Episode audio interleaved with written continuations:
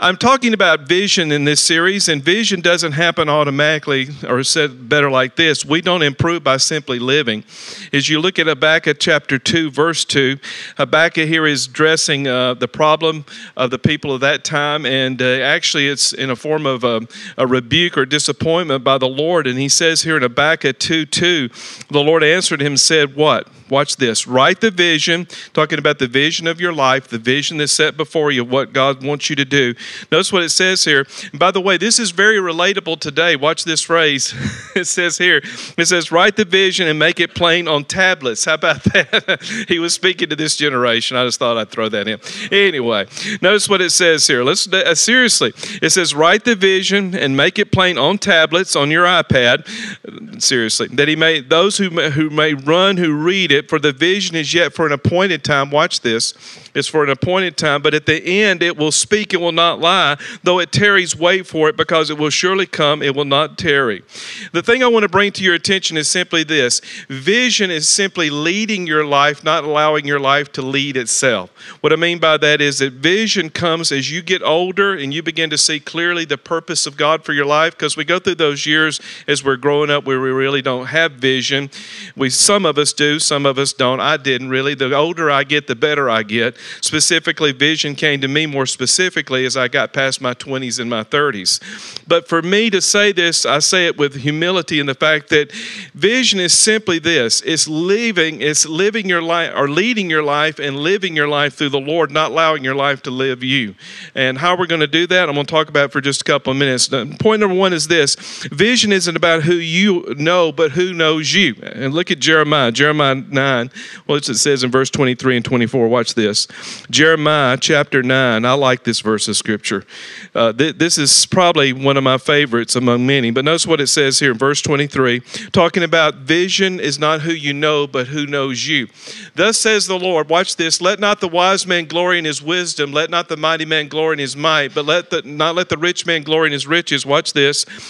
But let him who glories, glory in this thing. Watch this.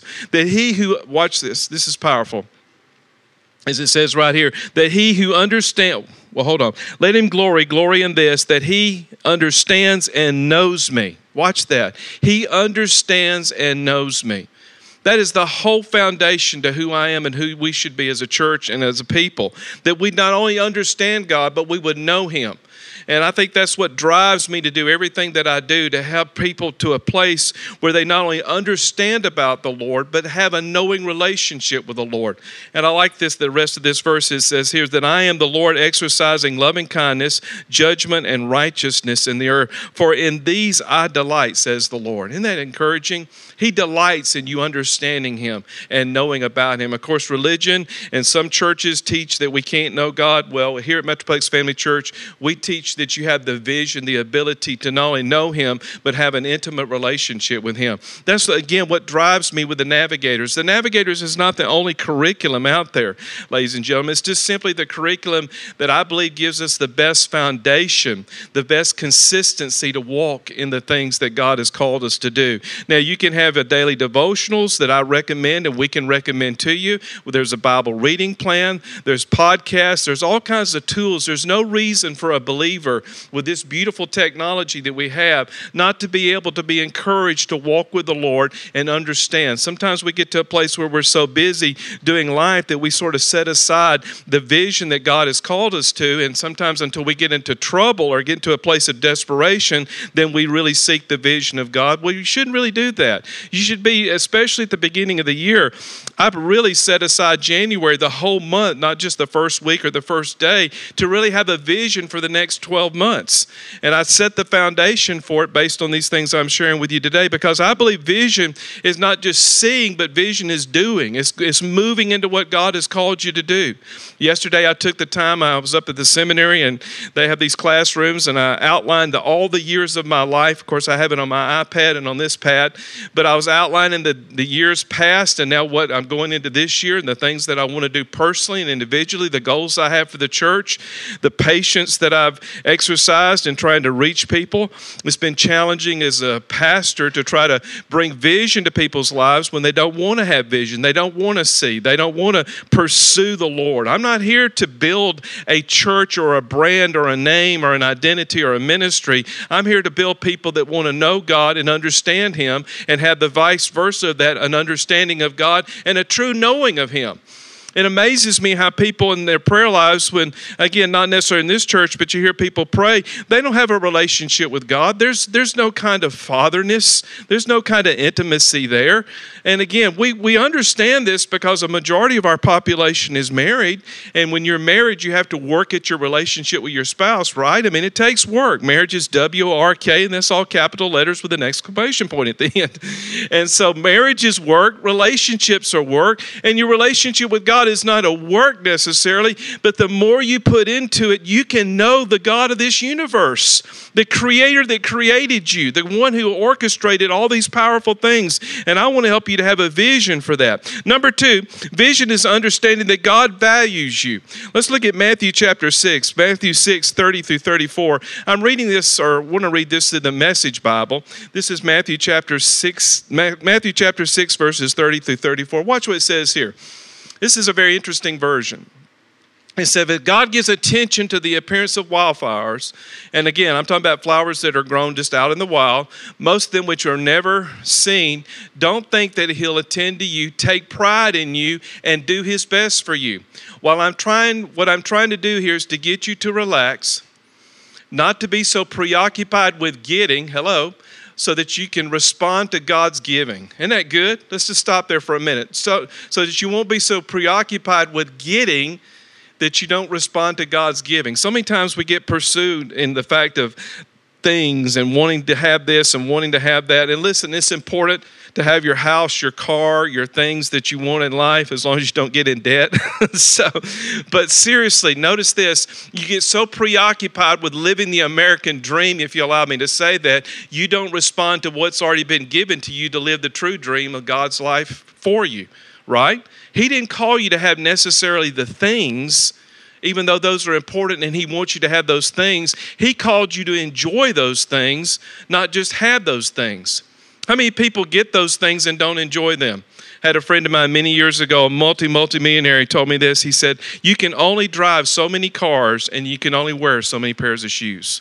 Beyond that, it's just, it's, it's meaningless is what he said. And he said, yes, it was important at the time that I achieved this. Now I'm looking back at my life, and it's not what I have, it's what I can give with what I have to help others. He's changed his perspective. And it goes to this, watch this. People who don't know God and the way He works fuss over things, but you know both God and how He works. Steep your life in God reality, God initiative, God provisions. Don't worry about missing out, and you'll find all your everyday human concerns will be met. Verse thirty-four, give your ent- entire intention to what God is doing right now. And that's the question asked, Lord, what are you doing right now? And don't get worked up about what may or may not happen tomorrow. That means worrying about the future. God will help you deal with whatever hard things come up when you, when, when the time comes. Isn't that a beautiful promise? I like the first part of that. Give your entire attention, or in the New King James, it says, seek first the kingdom of God, to what God is doing right now, and don't get worked up by what may or may not happen tomorrow. I just think that's so encouraging, because I believe it like this. God values you because you're uniquely you. There is not a single person in this room that's like another person. Isn't that awesome? He made you and designed you specifically to be you. And when you learn how to be you, then you'll not only be valued by yourself, but you'll see the value that God has for you. Number two, a part of this, Jesus, Jesus provided everything you'll ever need. He completed everything you'll ever need in this life. I think that's so encouraging. There's not a thing that you and I face that God does not have the provision to take us through. Regardless of what is dealing with us, you say, did God put me through this situation of sickness or this trial or this pressure or this pain or whatever I'm going through? No, there's an enemy. He comes to kill, steal, and destroy. He's a twenty-four seven being, and we have to understand that. But we also understand that Jesus defeated that being, and that God still provided through Jesus the victory over that situation. Even though the world is pressing down on things, things, and things are not like we've ever seen before at this time in this age. I mean, politically, things are at a place where I've never seen them before. Compared, as I'm now approaching the beautiful age of sixty years old, I find it amazing to look back, you know, to nineteen eighty, to the time of Ronald Reagan, and to leadership at that time, not necessarily just the president, but leadership at that time in general in Washington, D C Uh, again, look at other things that are happening in the world, how we could have a war, a war that's continuing to go on and on and on and on, like we're seeing in another land. And things like we're seeing with the economy and financially. Who never thought that a, the, a chicken would be so costly? Yeah, I'm talking about the cost of eggs, okay? And I, I just found it hilarious now, all these YouTube and whatever videos out there where people are, you know, treating eggs like they're drugs or something. You know, I mean, things like this are hilarious. And the housing market and this market and that market and the economy and stocks and all that.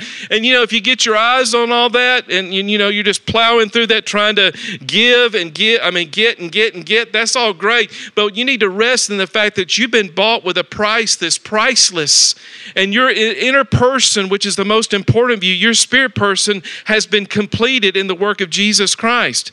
And even though the outside is important and having things are important and doing things that you want to do are important, but when you're inside, you know that your inside is valued and you have the vision that God is making your soul continually day by day better and better as you seek Him, then you get to a place where you're not just living through life, you're leading through life. And that's what real vision is all about. Then you begin to get this vision that the older I get, the better I get. And the older I get, the more established I get. Listen, I don't want to go back in time. There's no way. I don't want to be twenty again or thirty again or whatever. My goodness, I want to be where I am today. I'm excited about the, the age of Social Security. And again, I don't plan on retiring personally. I mean, I really don't. It's not that I can't, and, and, and you know, you I, I consider what I do the greatest job there is. So for me, the vision of my life is doing this till forever. Uh, again, it's all because I know that God can be trusted. Proverbs chapter three, notice what it says, Proverbs three five in the New Living Translation. Watch this. He, God knows what's best for you as we trust Him. Watch this. It says, trust in the Lord with all your heart. Do not depend. Everybody say depend. One more time. Depend on your own understanding, or as Walt Hall used to say, your own reasoning. And so I like that. It says, seek His will in all that you do. He will show you. Watch that. Underline that word there in your heart and your mind. He will show you the path to take. Next verse. Don't be impressed with your own wisdom. Hello. Don't be impressed with the fact that, you know what, I can figure this out. No, instead, fear the Lord. What's that mean, Pastor Brian? That means to respect Him, to honor Him, to turn entirely away from anything that's not of Him. Don't give anything place. If you're dealing with something that's trying to pull you down, an addiction or a habit or something, I just want to encourage you. Listen, God knows how to take that thing away from you and give it to Him, and respect the Lord and let the power of the Lord keep that thing away from you. There is a way and there is a power in the Holy Spirit to keep you from anything that would try to lord over your life. Next verse, verse eight. Watch this. Then you will have healing for your body and your strength as you trust Him, including your bones. That's for all of us as we get older. And watch this. Honor the Lord. Everybody say honor. Honor, honor the Lord with your wealth, with the best part of everything you produce. You say, Pastor Brian, I don't have wealth. What's that mean by wealth? Yes, it does mean your income. Yes, it does mean the money that you've been steward of. But what's that also mean? What does it mean? The wisdom of your experience. Honor Him with that. One of the things you'll hear me constantly do, especially as I get older, is I, experience, I, I share for experiences. I love to hear the experiences of others when people are successful, when they've accomplished something, when they've overcome something. One of the greatest things to me about senior adults is they've been there and done that. And if they're still alive, they've been there and done that. And you want to tap into the wealth of wisdom, not just the wealth of money.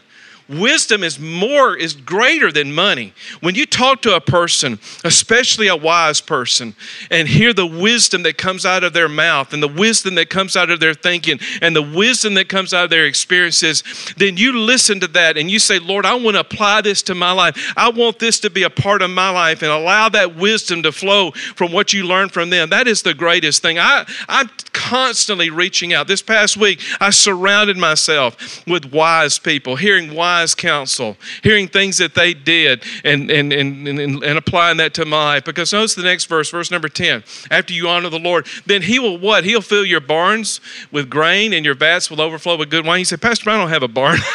Well, let's just put this to the perspective. I have a barn. John and I have a barn, but in another state. But uh, what I'm saying here is he'll fill your barns with grains, or your checking accounts, or your accounts, or your retirements, or your investments. He'll give that blessing upon them as you honor him with that. You say, Pastor Brian, what does all this mean? That means you need to have a vision for these things, seeing these things as God sees these things. How do you do this? Well, I want to share a couple of things with you, because living vision is simply this. Living a life of vision is four things. Watch this. And this is powerful. I got this from Doctor John Maxwell. I want to make a difference, number one. Number two, I want to make a difference with people who want to make a difference. By the way, that's you and I. So let's watch this together. Number one, I want to make a difference. Number two, I want to make a difference with people who want to make a difference. So it's important who you surround yourself with. Number three, I want to make a difference with people who want to make a difference, doing something that makes a difference. How about that? What does that mean, Pastor Brian? That means whatever you're doing, make sure that it's aligning itself up with the kingdom of God. Yes, I know we have to work, we have jobs, we have businesses, whatever, but line yourselves up with the purposes of God in the earth. I want to make a difference doing something that makes a difference with people who make a difference. Number four, D, I want to make a difference with people who want to make a difference doing something that makes a difference at a time that will make a difference. What does that mean? That means that this time right now, I believe, is the time that, of course, we're living in. We can't necessarily change that, but this time God put you and I here for a specific purpose. We are in this time frame, and he put us in this time frame to do something special. If he wanted us at another time, he'd have had us at another time. But look at this. Vision is making a difference with people who make a difference. Vision is making a difference by doing something with people that makes a difference. And finally, vision is doing something with people, making a difference with people, doing something that at a time makes a difference in people's lives. And I'm telling you what, when you get a hold of that, when you get a hold of the reason why you're here, why God put you here, the purpose to why he put you here, then you begin to see beyond all the things that would try to attack you, all the things that would try to distract you, all the things that would try to hinder you. You say, well, what about this problem? What about this situation? What about this and what about that? When you know you're here to make a difference, when you know that you're here for an eternal purpose, when you know that the time that God has put you here is significant and special, then all these subsidiary things that are trying to attack you don't have the place that they do. People are absolutely bombarded with anxiety, as it says in Matthew six twenty-five in the King James. They're worrying and fretting. How many of us know that many of the things we worry and fret about sometimes Sometimes don't ever come to pass? We worry about them to the point, and listen, I, no one in this auditorium and watching comes from a family of world champion warriors like I do. I mean, my mother is the queen of it. She's getting better, but she has the crown. And my grandmother, who lived to nearly ninety-six, was the queen of queens when it came to worrying. And I fought this. I fight it with my mother. My mother's getting better and better and better. But my grandmother, I used to talk to her every week. It would amaze me how a woman who could live such a long life and do all that she did could not stop worrying. She worried about worrying. She worried about the weather constantly. And we had this battle, and to the point where it came a joke. I said, Mama, there's nothing we can do about the weather other than give it to God, speak to it, and don't worry about it. And this is what her response, honey, you're right, but I'm still going to worry about it. And it would rob her of her very enjoyment of life, even though she was doing a great job, even though she was making a difference, being a person of, of significance and a person that was operating in the time of her life as far as her destiny and influencing my life and many others, and her legacy lives on. But my point was simply with this is worrying and anxiety and just fretting over things and worrying over things and not enjoying. Everybody say enjoying.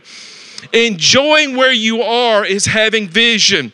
If you listen, if you're so focused on the problem right now and the pressure, you never see the promises of tomorrow and the hope.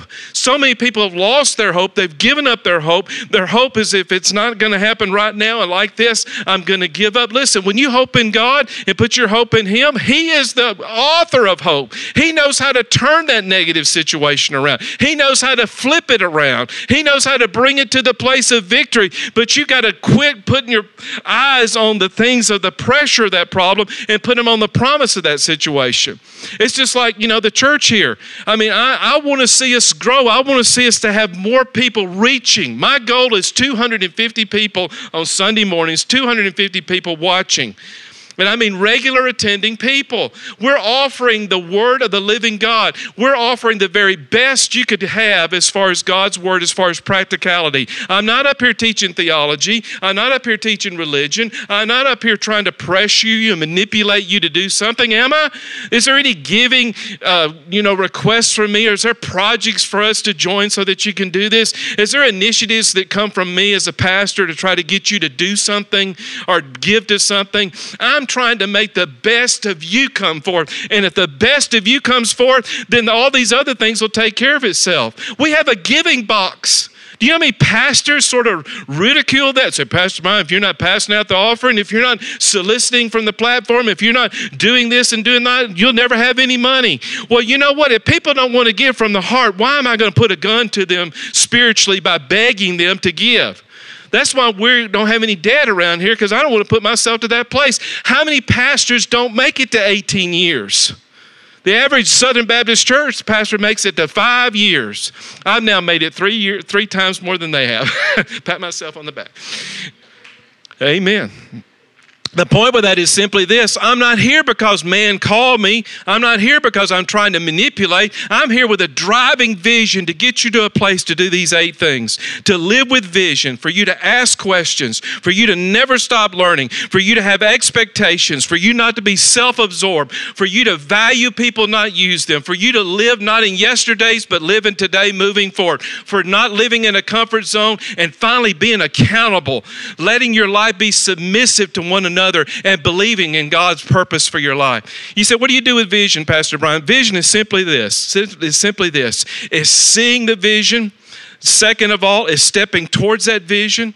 Third of all, is sacrificing for that vision, which is dis- discipline and determination. And fourth and finally is to seek help for that vision. If you got a vision to be debt-free, then what have you got to do with those four things? You got to simply what? You have got to step towards it. You, I mean, you got to see yourself being debt-free. You got to see yourself in the position that God has called you to be. You got to also step towards it. How many people don't step towards it? They just stay where they are. And then the number three, again, sacrificing for it. To be a champion in life is not just sitting around and waiting on it to happen. It's an initiative to go forward. And if you've got God helping you, the ultimate coach in life, Jesus Christ is your Lord and Savior, then you can, what, through the help of seeking help for that vision, you can see that vision come to pass. Uh, seriously, I am serious about this reality of seeing this in your life. Don't let another year pass by without you seeing yourself in the place and the position that God has called you to. Let's pray about this. Lord Jesus, we thank you so much that you saved us from ourselves, but you also saved us from hell itself. You've given us a purpose and a reason to live this life. And so I'm asking right now that vision be seen mightily upon us through the eyes of our understanding, being opened and enlightened. I pray for every person in the sound of my voice right now to open themselves up to your calling, to your purpose in your life, for their lives, in Jesus' name. As we close this service with a song, I just want to remind you of something right now. If you've had your vision taken away from you, it's time to get it restored back to you. The hope that God has called you to have. It, listen, if it's, if it's gone and it's not there, I want to help you with this simple prayer. As these musicians are setting themselves in place, I want you to be encouraged in the fact that if you've lost your sight for twenty twenty-three, let's get it back. Take a moment. Take a moment this week to separate yourself with the Lord. Just some time alone. Put the Bible where it needs to be, which is before your eyes, in your mind, and to set aside the time for just a moment, just to write out God's vision for your life. Let's go back to what Habakkuk said. What did he say? Through the Lord's words, he said, write it.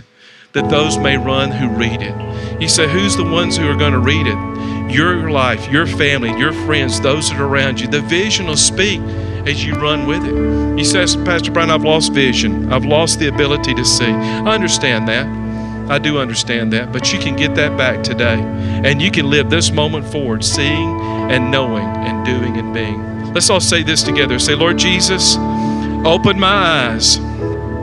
Let me see clearly what you want for my life in every area. Forgive me for anything that hinders your vision from my life. Let me live intentional from this moment forward. I renounce, reject, and repent of anything that hinders that. I commit myself to you, and from this moment forward, I'll live my best for you because you lived your best for me. In Jesus' name.